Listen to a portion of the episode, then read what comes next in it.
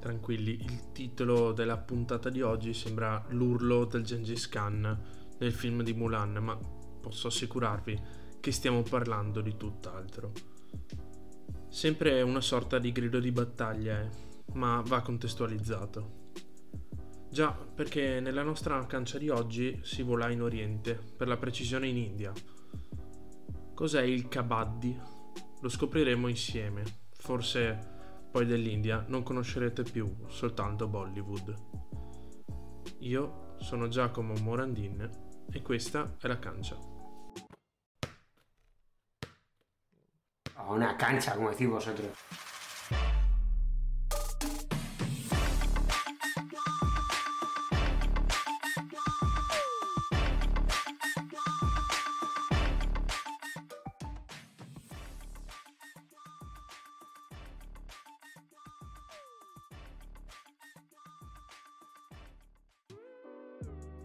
Ragazzi, eh, parliamoci chiaro.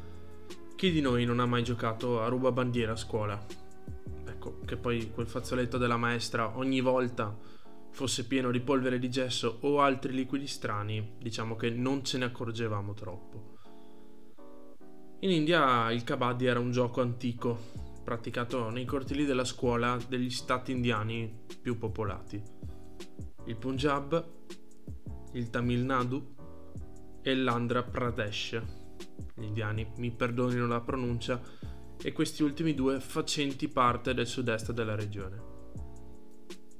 La predisposizione a questa sorta di rubabandiera indiano sono sicuramente i riflessi e tanta forza fisica, perché a questo ci dobbiamo anche aggiungere un pizzico di rugby e di lotta libera insieme. Diciamo che per i magrolini non è proprio lo sport più adatto c'è una componente fondamentale in questo sport. Il cosiddetto rider, che poi spiegheremo bene cos'è, deve urlare per tutta la durata dell'azione Kabaddi, Kabaddi, Kabaddi.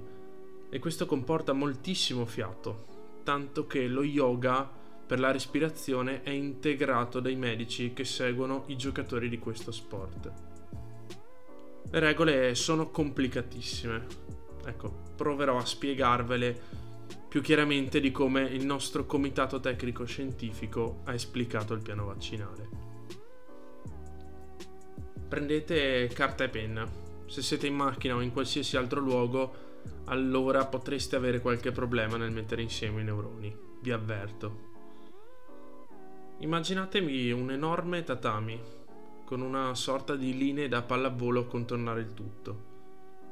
Due tempi da 20 minuti e un intervallo in mezzo da 10 per far riposare sia le squadre che il pubblico presente. Due squadre da 10 giocatori si dividono nelle due metà campo.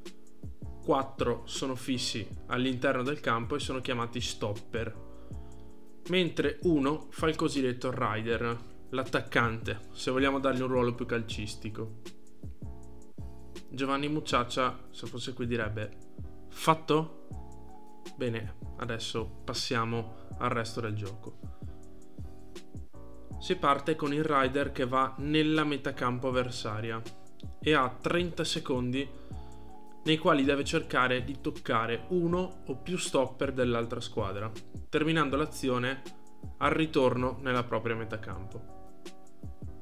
Lo o gli stopper che vengono toccati possono placcare o fermare in qualche modo il rider evitando che torni nella propria metacampo. Se ce la fa, l'attaccante prende un punto. Se il difensore lo ferma, invece il punto va alla difesa. Ah, ve lo ricordo. In tutto ciò l'attaccante deve continuare a urlare sempre Kabaddi, Kabaddi, Kabaddi, pena la decurtazione del punto che va all'avversario. Ecco, il famoso termine polmone d'acciaio in questo caso ci calza abbastanza a pennello. Sì, vi sto osservando, cari ascoltatori. I vostri volti sono esterrefatti, forse addirittura schifati. Ma manca addirittura la parte più bella. Questa disciplina fa parte dei giochi asiatici del 1990 e l'India ha vinto 7 medaglie d'oro. Ma l'interesse commerciale ha avuto un hype importante dal 2014 tanto che si è creata la World Kabaddi League. Vi partecipano 8 squadre di 4 paesi, Canada, Inghilterra, Pakistan e Stati Uniti. E le squadre sono di proprietà di alcune star di Bollywood, tanto per ritornare a quello che ho detto nell'introduzione. Questo è uno sport che appartiene più alla parte sud dell'India, molto più tradizionalista e conservatrice del nord, appassionato più al cricket, che continua a rimanere lo sport nazionale per eccellenza, e al calcio inglese. La finale di Coppa del Mondo di Kabaddi tra Pakistan e India nel 2020 è stata vista allo stadio da 15.000 persone a Lahore e per la prima volta nella storia l'India non ha vinto la Coppa del Mondo. Per farvi capire cosa significa il Kabaddi in India, ecco, il governo indiano e il Comitato Olimpico Indiano hanno completamente rinnegato la squadra dopo la sconfitta, lasciandola in territorio pakistano con la seguente spiegazione. Il Ministero dello Sport e il Ministero degli Esteri non hanno permesso ad alcuna squadra di andare in Pakistan quando ci sono eventi internazionali, questa cosa deve essere obbligatoria e deve esserci la firma di entrambi i ministeri. Per quanto riguarda noi, ora i, la squadra si arrangi, non rappresentano l'India. It was only a team, not India. Per malosetti al governo. I diritti televisivi del Kabaddi sono altissimi. 3.500 dollari a gara il costo per una emittente televisiva estera perché eh, le partite hanno un seguito di milioni di persone. Erano 26 i milioni di spettatori nell'ultima finale di campionato indiano trasmessa alla TV. Se pensate poi che i giocatori di Kabaddi siano dei veri e propri VIP, non è affatto così. Cioè, lo sono sportivamente, ma rimangono persone molto umili provenienti dall'India rurale, e se pensate che l'aspirazione più grande del capitano della nazionale indiana, Anup Kumar, è quella di prendersi cura del suo allevamento di mucche, allora capiamo che questo non è uno sport normale.